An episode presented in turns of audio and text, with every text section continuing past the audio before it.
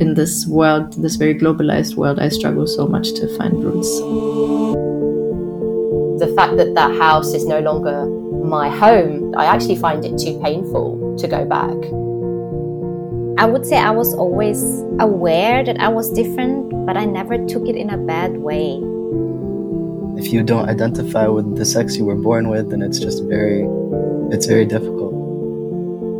I was a product of the life that I had lived so far, which was a consequence of the choices of my parents, you know? I haven't unfortunately found a sense of belonging anywhere really.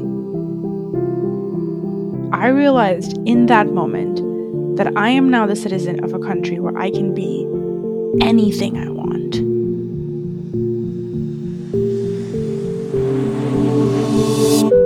Welcome to the Inbetweenish. This is a place where we talk about belonging.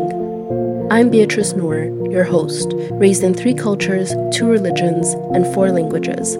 Trust me, I get the chaos.